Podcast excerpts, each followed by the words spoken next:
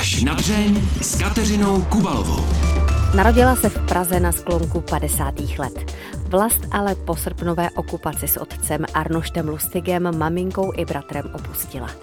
Léta žila ve Spojených státech, později v Ženevě, kde pracovala pro OSN. Se svým otcem i o něm vydala několik knih a natočila s ním také film.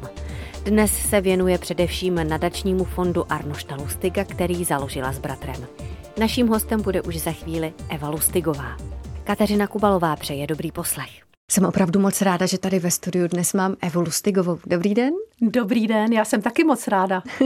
Paní Eva tentokrát do České republiky přijela s putovní výstavou, která se jmenuje Já chci být člověk.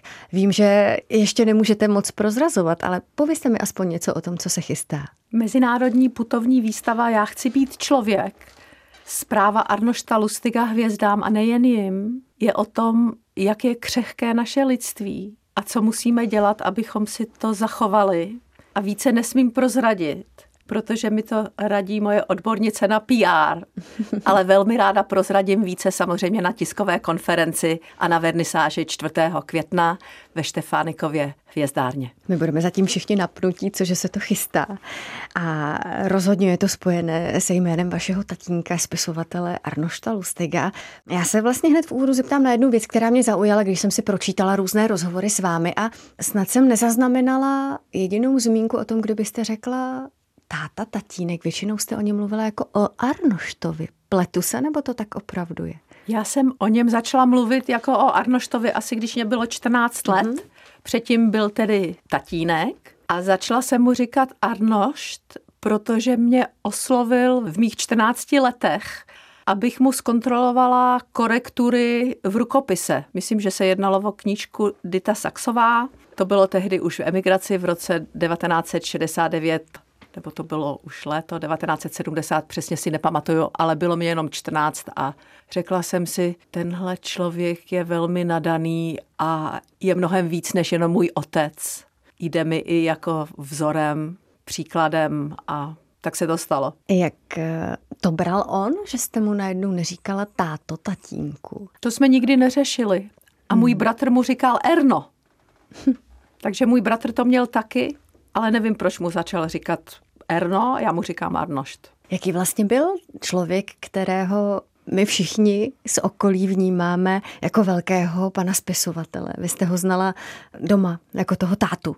Jaký byl? On byl především velký inspirovaný spisovatel, který se snažil sdělit to, co bylo nepopsatelné a co mu leželo na srdci celý život. Především byl spisovatelem, ale taky člověkem, který dával největší důraz na slušnost a ohled člověka k člověku.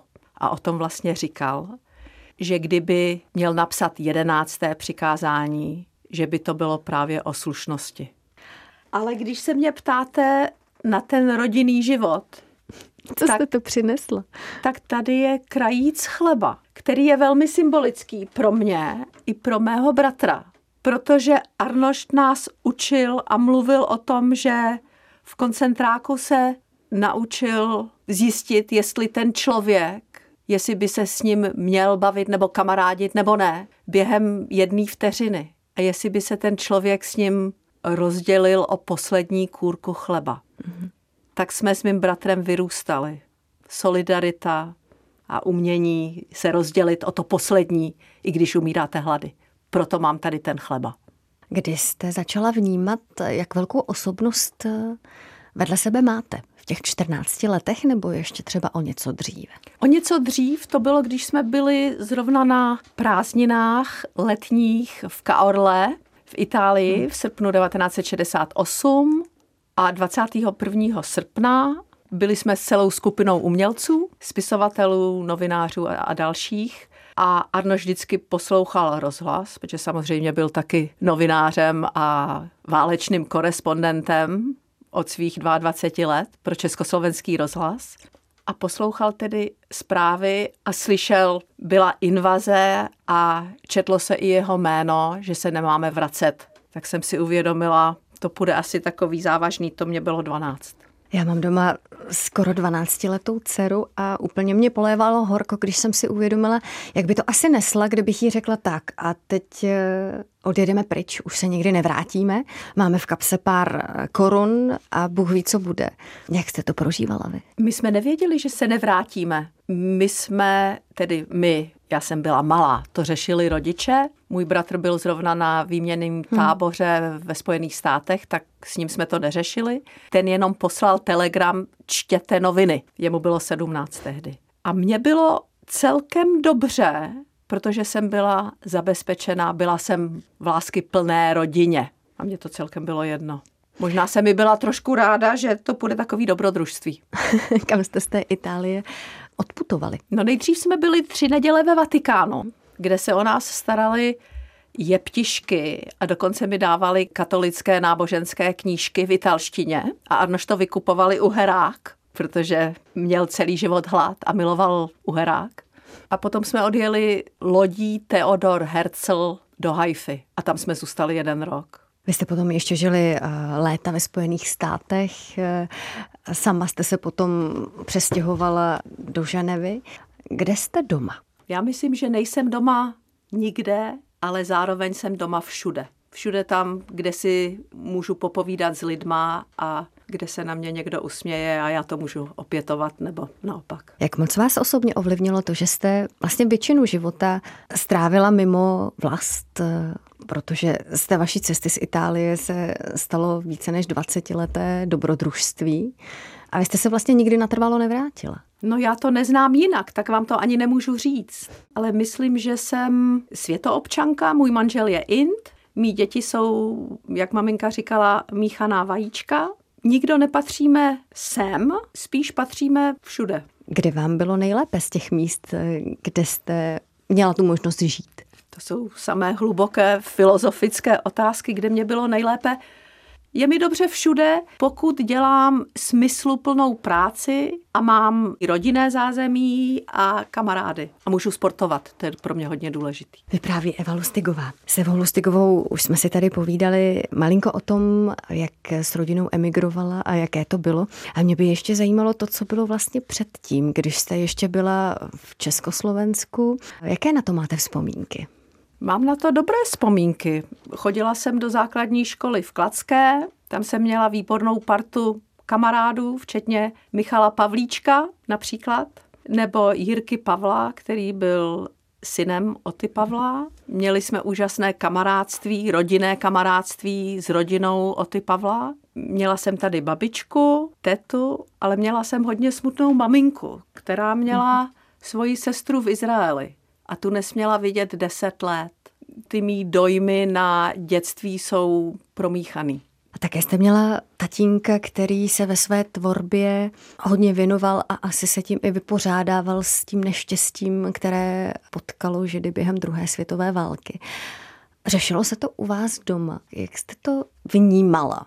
Během mého dětství až do těch 12 hmm. let jsem to v Praze moc nevnímala. Mm-hmm. Kromě toho, že v roce 67 po šestidenní válce nám házeli lidi na balkon kamení a vyvolávali takový antisemický vulgarizmy, tak jsem si byla vědoma, že všechno není v pořádku a že můj otec Arnošt je velmi angažován, protože byl i v televizi, vystoupil v televizi, vyjádřil se proti zrušení diplomatických vztahů tehdy mezi Československem a Izraelem. Už tehdy jsem věděla, že Arnošt je takový mimořádný bojovník za svobodu. O holokaustu se u vás doma mluvilo? Vyprávěl vám třeba tatínek o tom, co bylo, co zažil, nebo ne? Můj bratr a já jsme se narodili do rodiny, kde oba dva rodiče byli přeživší.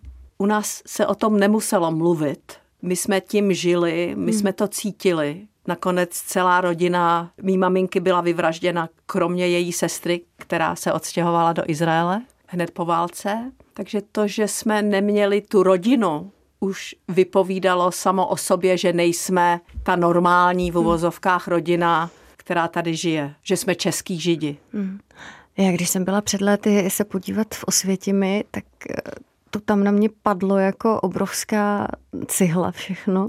A říkám si, jestli je vlastně možné se s něčím takovým vůbec vyrovnat, smířit se s tím, že se něco tak strašného mohlo vůbec stát? Já myslím, že smíření není ani správný slovo, protože, hmm. jak říkala moje teta, která umřela v loni, když jí bylo 96 let, Arnoštova sestra, když jsem se jí na toto téma ptala, tak ona řekla, zeptej se těch mrtvých. To není na nás. Samozřejmě nemůžeme prominout nacistům jejich barbarství. Na druhé straně musíme pokračovat v budování lepšího, spravedlivějšího světa, proto jsme založili nadační fond Arnošta Lustiga a každý je zodpovědný za svůj život, za to, co on udělá nebo ona udělá ve svém životě. Říká Eva Lustigová. Kdy jste v sobě objevila tvůrčí geny? Kdy jste začala něco tvořit, psát, Začala jsem psát, ještě než mě Arnoš svěřil tedy ty korektury toho rukopisu, když jsme žili zrovna mhm. ten rok v Záhřebu v Jugoslávii. Po Izraeli jsme žili jeden rok v mhm. Záhřebu, než jsme se přestěhovali do Spojených států na 20 let. A začala jsem psát básně, jen tak, z ničeho nic. A Arnoš si ze mě dělal celý život legraci s jednou větou, která v té básni byla. A to bylo něco o velkým bílým domě. Ale nebyl to ten Bílý dům ve Washingtonu, to jsme ještě nebyli ve Washingtonu. Ale zřejmě to byla taková iluze nebo představa lepšího světa už tehdy, kterou jsem se vyrovnávala nebo kterou jsem hledala a asi jsem o tom hodně přemýšlela. Na to se mě ještě nikdo neptal. Děkuju.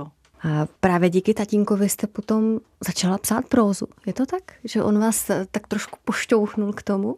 Jednou mě pošťouchnul, protože Mám ráda poezii, moje maminka taky psala, vydala knížku Dcera Olgy a Lea. A tak jsem jednou, když jsem byla zrovna v Ženevě, tak jsem Arnoštovi chtěla mermomocí přečíst jednu báseň, kterou jsem napsala. A on na konci toho rozhovoru říkal, hele, nechceš už napsat něco pořádného? a to si vlastně protiřečil, protože když se ho lidi ptali, co dělá, když je hrozně smutný, když se dotýká toho dna, mm-hmm. tak on říkal, že si čte čínskou starou poezii. Co děláte vy, když se dotýkáte dna a je vám smutno? Cvičím. Já se prostě fyzicky unavím a potom je to dobrý.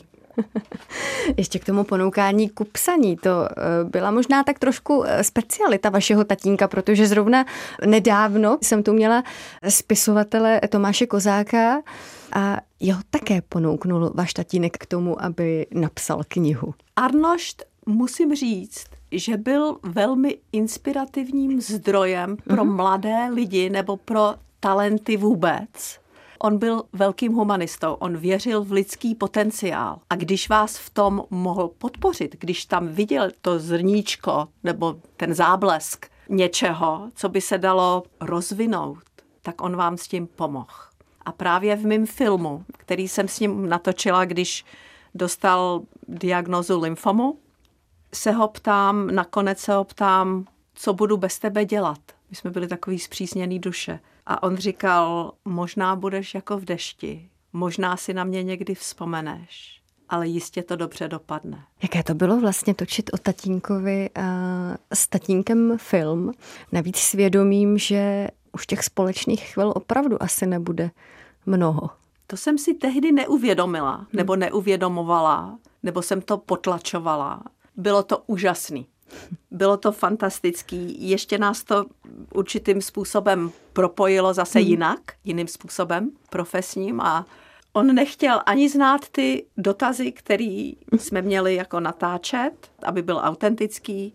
Já jsem si ho oblíkla, řekla jsem mu, co budu potřebovat. On to se mnou třeba přetočil, já nevím, desetkrát někdy musel, až jsem byla já spokojena. Byl pokorný a věděl, že mě záleží na tom, aby to bylo to nejlepší, jaký to může být. A jemu na tom taky záleželo. Ono navíc ten film, jestli se na pletu dostal jako dárek k narozeninám a k tomu snad dostal 100 kilo soli. je to tak. Vy jste si všechno pročetla, to mi je hodně líto, mohla jste číst Tolstého nebo něco lepšího. 100 kilo soli jsem mu dala k jeho osmdesátinám a to byl akorát ten den, kdy jsme natáčeli poprvé a to bylo zrovna na nádraží Praha Bubny. A tam jsem se ho ptala, co vidíš, když zavřeš oči. Co viděl?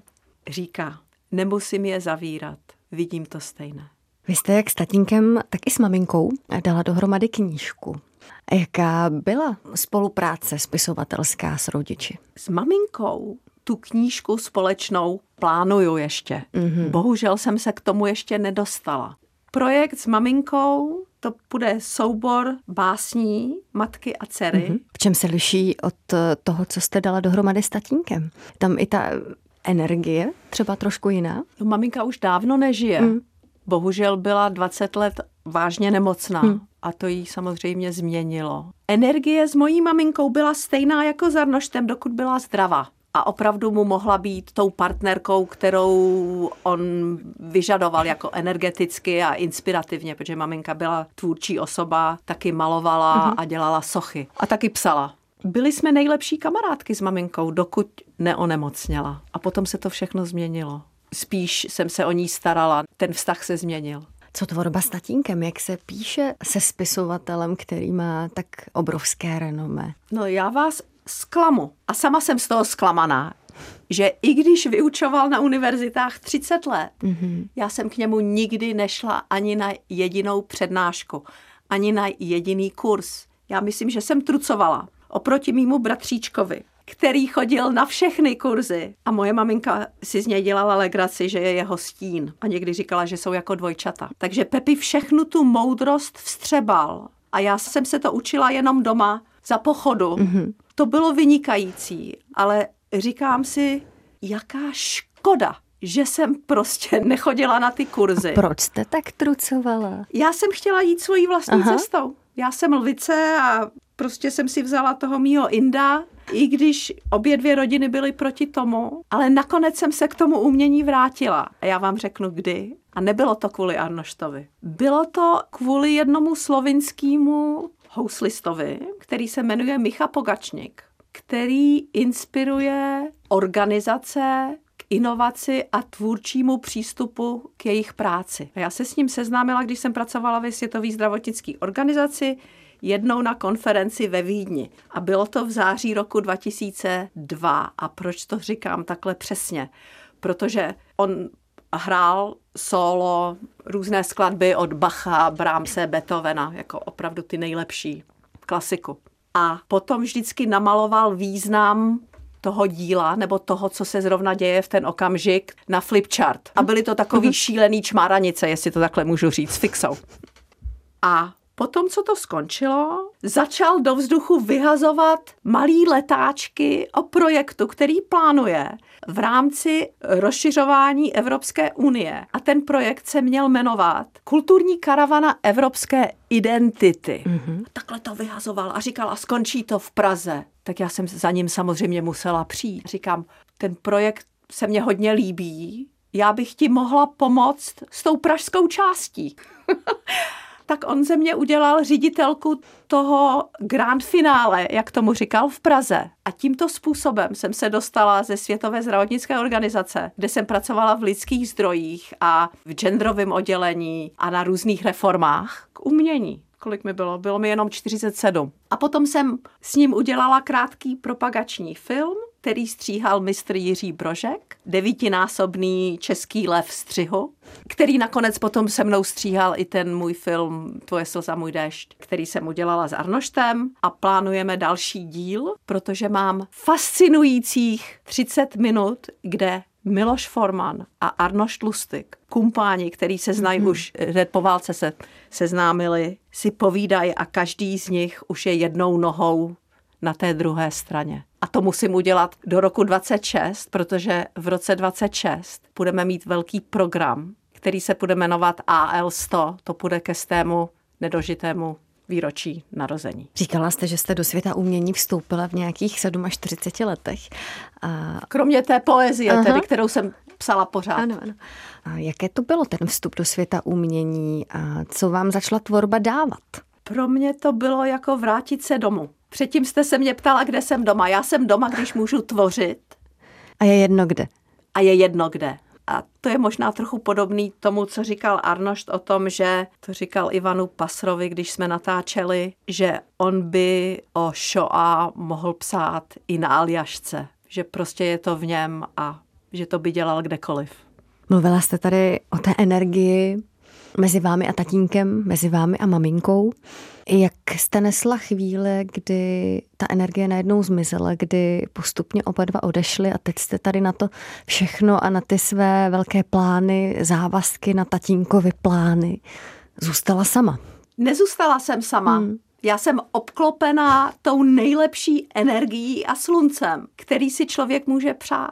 Práce v nadačním fondu je něco, co mě naplňuje. Dokonce věřím, že jsem se narodila jako druhá generace přeživších, abych pokračovala s tou štafetou s mým bratrem, abychom převzali to, co Arnošt a svým způsobem i moje maminka dělali a co dává smysl. Dá se nějak jasně říct, co je vaším cílem?